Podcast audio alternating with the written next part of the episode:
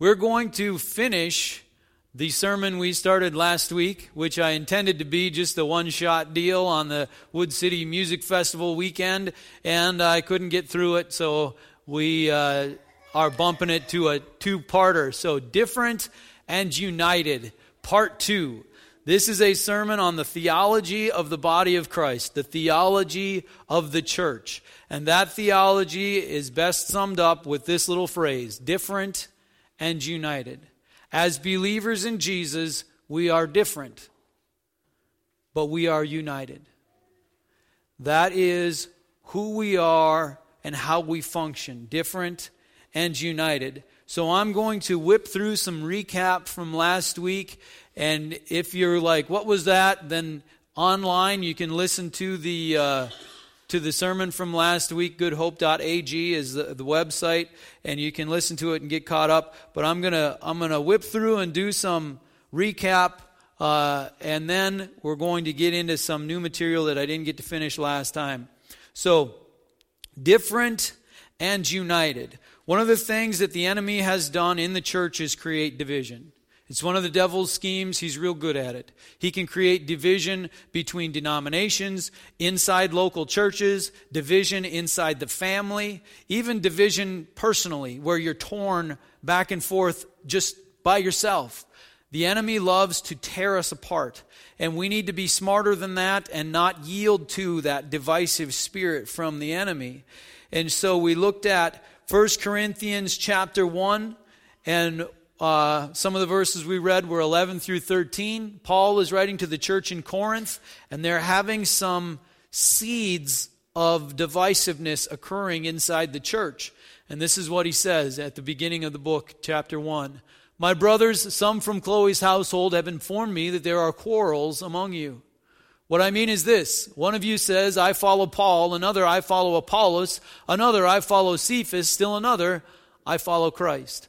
So the analogy to that would be in our world, either in the local church, you know, like, yeah, I'll listen to Pastor Mike, but not to Pastor Larry. Or, you know, yeah, I, I really am here because of Vicky, but not because of Mike. That sort of a thing. They were picking the leaders inside the church that they felt were the best. Or it could also be translated as, you know, yeah, well, Good Hope is the best, but you know, journey's terrible or or vineyard's the way it is, but grace is bad. You know, just picking picking different groups, different ministries, different ministers. Is Christ divided? That's the question. Is Christ divided? Spiritually, no. There is one body. However, practically, we have divided. The body of Christ has divided. And so, even though spiritually Christ is not divided, practically we're living out division. That's what we're doing. And it's not okay. Was Paul crucified for you? Was Pastor Mike crucified for you? No. Were you baptized into the name of Mike? No. so let's understand we're following Christ. We're following God. We're not following Good Hope. We're not following Pastor Mike. We're not following whatever. We're following the Lord. And we're doing that together. And we have different roles and different functions inside the body.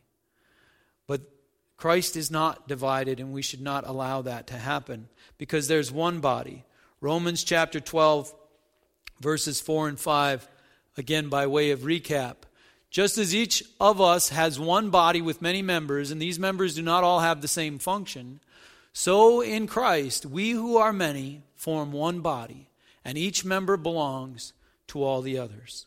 So just like I have one body, and it, I have different parts, I've got a, two knees and a bunch of toes and fingers and all these different things. They're all different. You know, even this pinky finger is different from this pinky finger, but they are all important for me to be able to function. And that's how the body of Christ is the church, the global church. We're different, but part of the same thing. And that means that you belong, if you are a believer in Jesus, you belong to the body, whether you want to or not. You are part of the body. And it also means if they believe in Jesus, that they belong to the body, whether you want them to or not, because they're part of the body. This is very important to understand. So, um,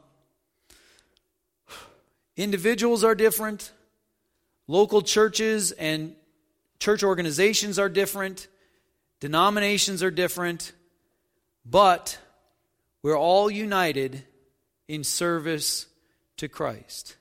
For example, Good Hope is a church, we have a certain function. Young Life is a ministry outreach to high school students, different function. Samaritan's Purse is another organization with a different function.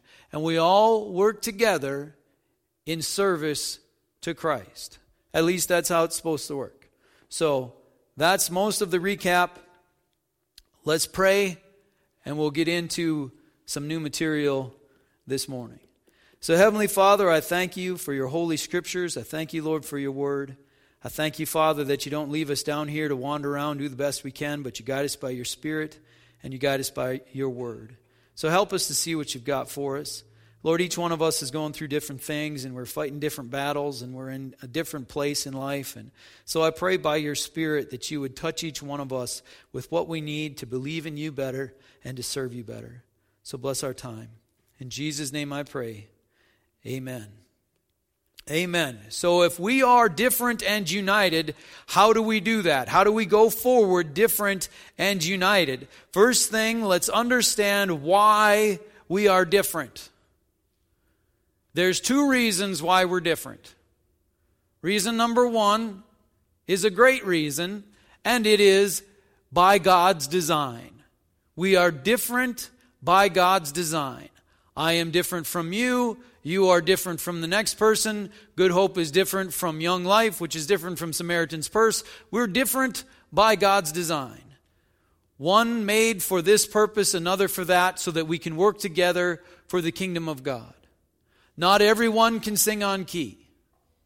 Not everyone can put together a financial report. Not everyone can cook.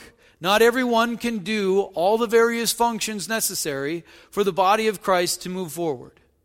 So we are created different by God's design to fill different roles in the body of Christ. That's one reason why we're different. Another reason why we're different is because of personal or organizational imperfections. Would you agree that sometimes we're different because there's something not quite working right? How you doing? Feeling good? Yeah. Have you noticed that sometimes the differences are based on mistakes, they're based on misunderstandings, they're based on, on various problems. So we might be different because there's something wrong. Now, which one of us is perfect? Any of us in here perfect? This is how I did it last night. It was way smoother.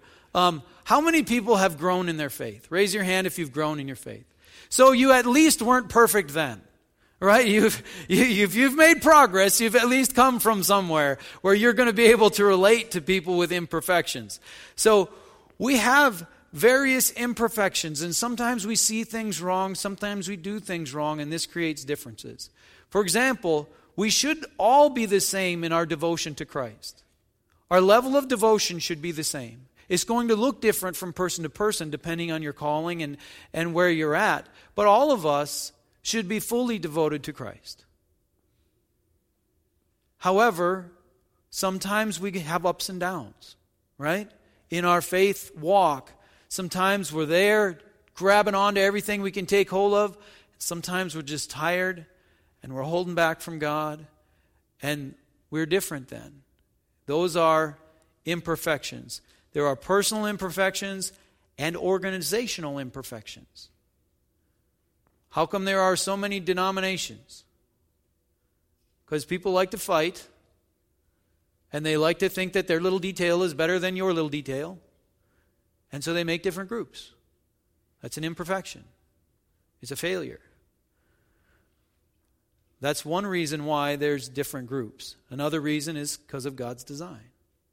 Because we can't do everything, we need other groups in order for us to go forward and be the body of Christ, different and united, we need to be able to handle both of these reasons for differences. We need to be able to handle God's design, and we need to be able to handle others' imperfections. We have to be able to handle both. If we can't handle both, there's going to be trouble. Are you with me so far? Excellent. So, how do we go forward? I've got three things. Three things that we'll try to cover in the next 18 minutes, and then we will pray. Thing number one don't destroy. If we're going to go forward, different and united, don't destroy. Very important not to destroy. Now, I believe that the body of Christ has matured sufficiently to where we recognize that infighting is a bad thing. Are you with me? Infighting in the church is a bad thing. We're smart enough to realize that's the case. So, um, for example, when years ago it seems like that was the the idea was well let's do it right everybody else is doing it wrong let's split off make our own group because they're messed up and we're going to be right and so there was lots of infighting and lots of splitting and it seemed like the thing to do uh, i think in the in the last hundred years more denominations have come to pass than ever in the history of the world it's, it's an amazing thing uh, and so it was just sort of the thing to do. Let's let's fight and split and do all that. I think we're smarter than that now. And so, you know, we covered the don't destroy some last week in 1 Corinthians 3 16 and 17. Let's look at that. 1 Corinthians 3 16. Don't you know that you yourselves are God's temple and that God's Spirit lives in you? So, this is an amazing verse. You yourselves, it means all y'all, the group, is God's temple. In the Old Testament, Solomon built a temple. And it was magnificent and it expressed the glory of God to the world. But now, the temple is not a building. The church is not a building. The church is a group of people who are following Christ. We are the temple. Now, later on in 1 Corinthians, Paul talks about your body being a temple of the Holy Spirit, so don't defile it. But this is talking about the group being the temple. The body of Christ is the temple. So, we are the temple of God that expresses the glory of God to the world. And God's Spirit, just like in the Old Testament temple, the dwelling place of God on earth, now the Spirit lives in the people who follow God. Verse 17 If anyone destroys God's temple, God will destroy him, for God's temple is sacred, and you, plural you, all y'all, are that temple. So God takes this very, very seriously. We don't want to destroy, we don't want to rip apart the church. Now, an interesting verse that I want to talk about with this is Proverbs 18:9. Proverbs 18:9 when we're talking about don't destroy. Proverbs 18:9 says, "One who is slack in his work is brother to one who destroys." One who is slack in his work is brother to one who destroys. I've got a garden. Planted it the end of May. Looked very nice. I weeded it in June. July, I got kind of busy. Now it's the 21st of August. And the thing has just gone wild. So, who destroyed my garden? Somebody wrecked my garden. Well, no. One who is slack is brother to one who destroys. If you don't keep it up, if you don't maintain, it falls apart just the same. And the church is like that. The body of Christ is like that. And you're all sitting here in church this morning. So good for you. this part is for you to share with those who are not engaging. Right? But I don't think as a Christian culture yet we've figured out that disengaging does damage too. That just not being part of the cause of Christ is brother to one who destroys. We haven't figured that out because I've got a personal relationship with Jesus and I can worship him in the woods just fine.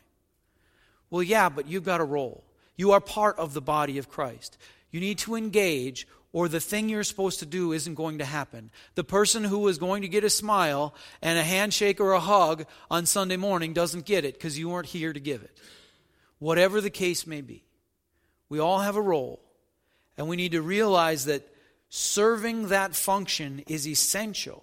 And one of the great schemes of the devil, besides division, is to get you to think that what you're doing isn't significant. I tell you the truth. If you smile at somebody and call them by name at church, it could change. It could change a lot.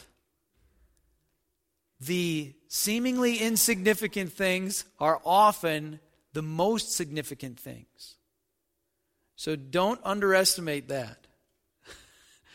Trinette's trying her best with this one. We'll see how it goes. So, first thing, don't destroy. Second thing, belong to all. Now, this one applies when the differences are by God's design. In a little bit, we'll talk about when the differences are by personal or organizational imperfection. But when the differences are by God's design, then realize you belong to everyone. You're part of the whole thing. I belong to Samaritan's Purse and Young Life and Good Hope and the Ministerial Association and all these different things. I'm part of all of that because I'm a believer. And this is what we see in 1 Corinthians chapter 3, 21 through 23. 1 Corinthians 3. So then, no more boasting about men. No, uh, no more talking about how awesome your church is compared to other churches. No more, no more of that. Let's talk about the Lord. Let's talk about Jesus. All things are yours. Whether Paul or Apollos or Cephas or the world or life or death or the present or the future, all are yours. And you are of Christ, and Christ is of God. So does Grace Church belong to me? Oh, yeah. I mean, in the, in the sense of like, I don't own it. I don't own good hope either. Some people think, you know, like, do you, I, I'm the pastor guy. I have a role just like everybody else. Uh, you know, that's, that's the way that works. But I'm part of grace because I'm a believer. And, you know, grace might be this hand and I might be that foot, but we're part of the same body, so we are, we are together. Same with Journey or any other group that's serving God and has grabbed hold of a real function in Christ. So realize you belong to all. So, first thing, don't destroy. Very important. And don't destroy by backing away. Second thing, understand you belong to all. For example, oftentimes if you've got a strong calling, some people have a strong calling for evangelism. You know, they're just like, oh, we got to win the lost. We got to reach out into the darkest places in this world and we got to grab people from the pit and pull them into new life in Christ. And they're obsessed with that. And that's fantastic unless they say, so you know, worship doesn't really matter, and discipleship doesn't really matter, and children's ministry doesn't really matter, and fellowship times don't really matter because we've got to win the lost. Well, guess what? You belong to all those different things. Whatever your calling is, you may think it's the most important thing in the world, and to you it is. But all those other callings are also vitally, vitally important because it's a body. Many parts, serving different functions, and we belong to all. That's by God's design. What if the differences are due to personal or organizational imperfections? What do we do then? Strategy number three put up with others. So don't destroy, you belong to all, and put up with others. Now, this applies to what we'll read in Romans as disputable matters. This does not apply to destructive heresies, to uh, false religion, to things that are, are completely wrong. So are we uh, are we connected with Islam and it's all pretty much the same? And no, absolutely not. And there are destructive things inside the Christian world. Are we? Uh, do we belong to Westboro Baptist Church? No. These are destructive, dangerous things. And so this only applies to disputable matters. Things like should we sing hymns or contemporary worship songs? Should we read the King James or the NIV? Should the guy wear a robe when he stands up in front behind a big wooden thing, or should he wear jeans and have a coffee cup? Pre trib, post trib, mid trib. Disputable matters. That's what this is talking about. Disputable matters. And so I've painted the obvious disputable matters and the obvious heresies, and there's a there's a funny spot in the middle there.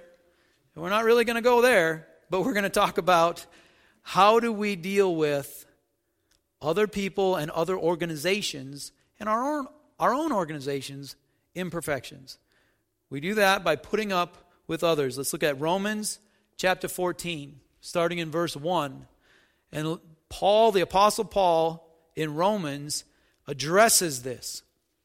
And he does a magnificent job. So if you want to study Romans 14 through 15 7 on your own, read it over and over and over again. It's fantastic stuff. So, this is how the Apostle Paul describes to the church in Rome how we deal with other people's imperfections. Accept him whose faith is weak without passing judgment on disputable matters. So, what do we do with the weak faith Christian? Accept him without passing judgment on these things that they're messed up on. Hmm.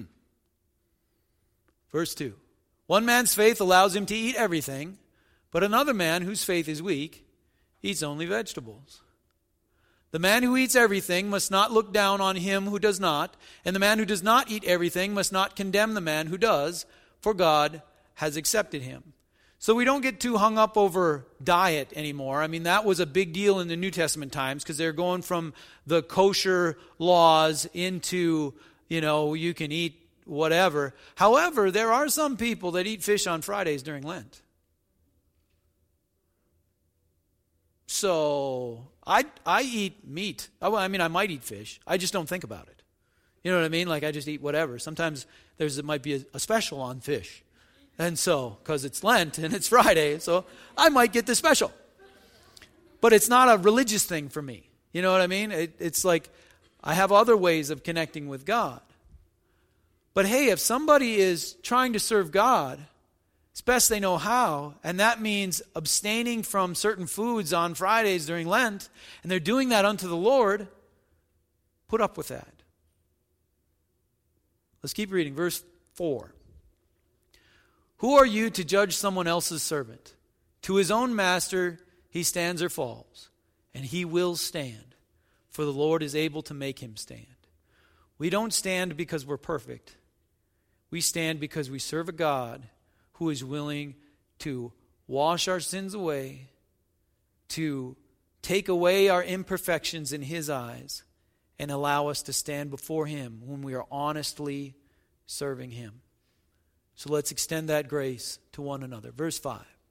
One man considers one day more sacred than another, another man considers every day alike. Each one should be fully convinced in his own mind. So, each one should be fully convinced in his own mind. Should you go to church on Saturday or Sunday?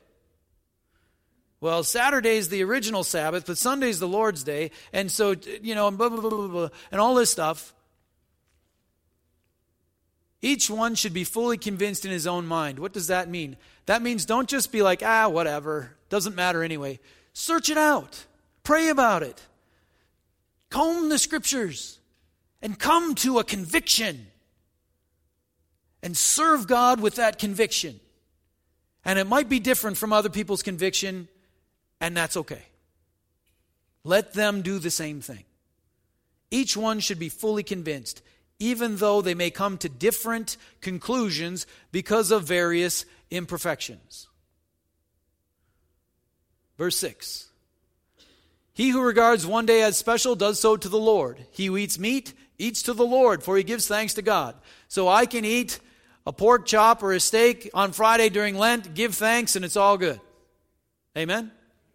Someone else can have fish and give thanks, and it's all good. And he who abstains does so to the Lord and gives thanks to God. Here you go, verse 7.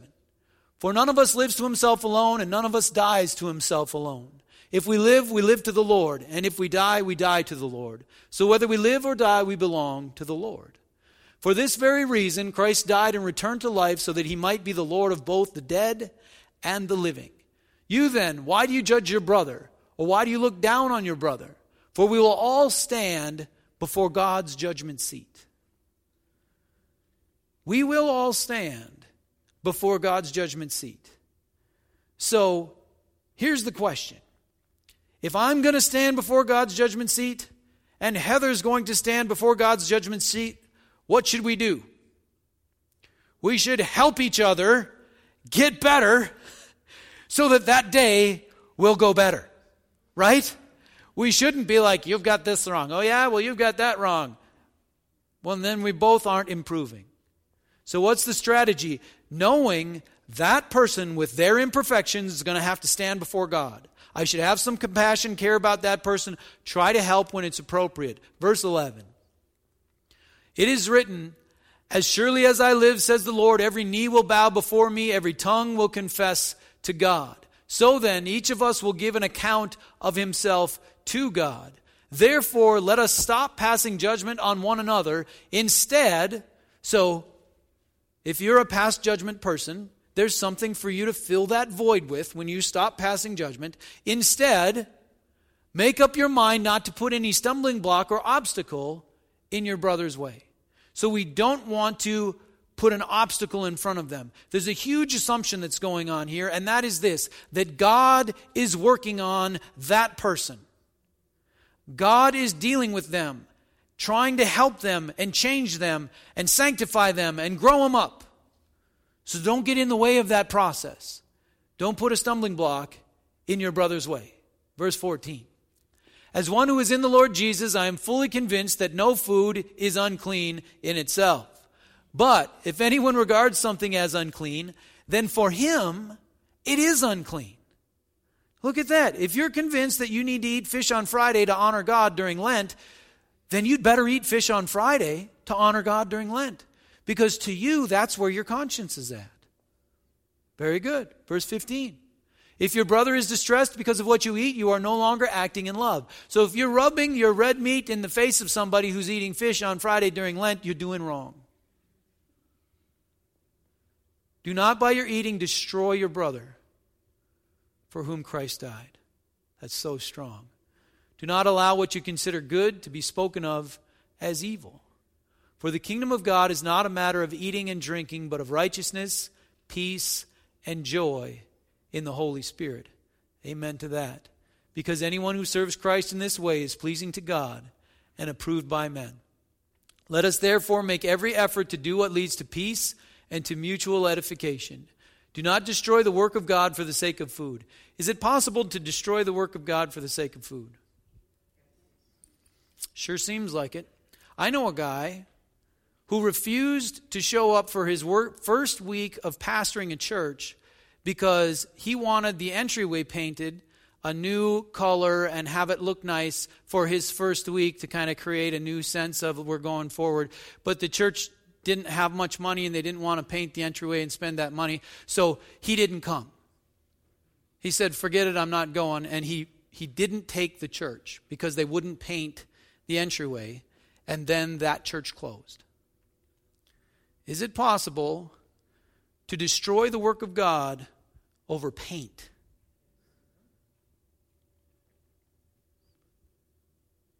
Makes me angry. Do not destroy the work of God for the sake of food. All food is clean, but it is wrong for a man to eat anything that causes someone else to stumble. It is better not to eat meat or drink wine or do anything else that will cause your brother to fall. So, whatever you believe about these things, keep between yourself and God. Hallelujah. Wouldn't that solve a lot of problems? so, it's Thanksgiving. You got the whole family, they all got different attitudes. Talk about the football game, right? Blessed is the man who does not condemn himself by what he approves. Amen to that. But the man who has doubts is condemned if he eats, because his eating is not from faith, and everything that does not come from faith is sin. So if you have a conviction, follow that conviction. Even if it's wrong, you're honoring God through that. And if you break away from that and you still have the conviction, then that's not good. Honor God with your convictions. Next verse.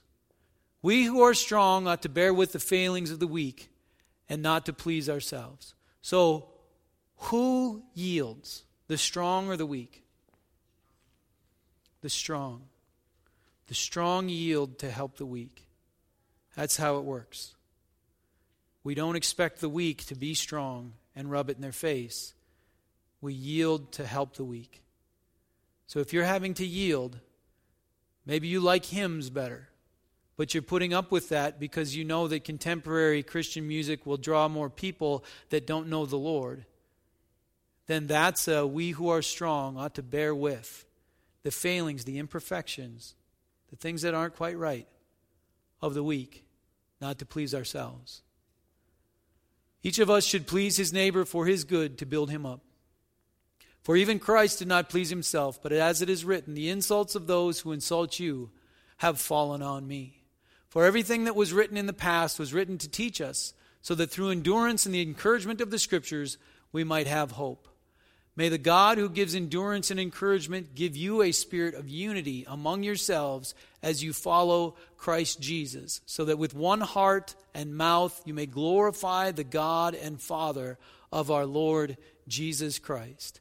Accept one another then, just as Christ accepted you, in order to bring praise to God. We're going to use verse 7 as our closing scripture. I'm going to invite the prayer teams up we're going to close here in just a moment. But verse 7 is powerful. Accept one another, then, just as Christ accepted you, in order to bring praise to God. And again, this deals with the disputable matter category, not the destructive heresy category. We don't accept destructive heresies. But you know, there's a lot of people who are honestly and imperfectly serving the Lord. And we are individually, if we are honestly serving the Lord, guess what? We're imperfectly serving the Lord as well. Do you want to know why God uses imperfect people? Have you noticed that? God will use imperfect people. You want to know why God uses imperfect people? No other option. That's. That is why. If there were a billion perfect people on the planet, God would put them to good use. But He uses imperfect people because that's who we are. And so we've been accepted by God with our blemishes and our stains. And we need to accept one another. When we're honestly, honestly trying to serve the Lord, we need to accept one another at the same time. So let's pray. We'll pray a, a group prayer, and then I'll invite people up for personal prayer. And let's just search our hearts. You know, this is a sermon about being part of the group and the cause of Christ and working together. But maybe you've got something else going on in your heart. You, you, you need to pledge a good conscience before the Lord and say, you know what, I want to serve Jesus. You know, you can come and, and the prayer teams will pray with you. Maybe you need physical healing. Come and the prayer teams will pray with you. Doesn't matter what the need is. But let's pray and let's believe God to be the church different and united. So let's pray. Heavenly Father, we thank you for this day. We thank you, Lord, for uh, your kindness and grace and your peace that you give us. Lord, we know you call us to be one. You call us to stand together. And Father, I pray that you would give us the capacity in our hearts to accept one another just as you have accepted us. So we thank you, Lord, for loving us when we were still sinners. We thank you, Lord, for washing our sins away and for bringing us into fellowship with you. Help us, Lord, to share that love and to share that grace inside the body of Christ and then out to this world. We give you praise and we honor you, Lord. In Jesus' name, amen.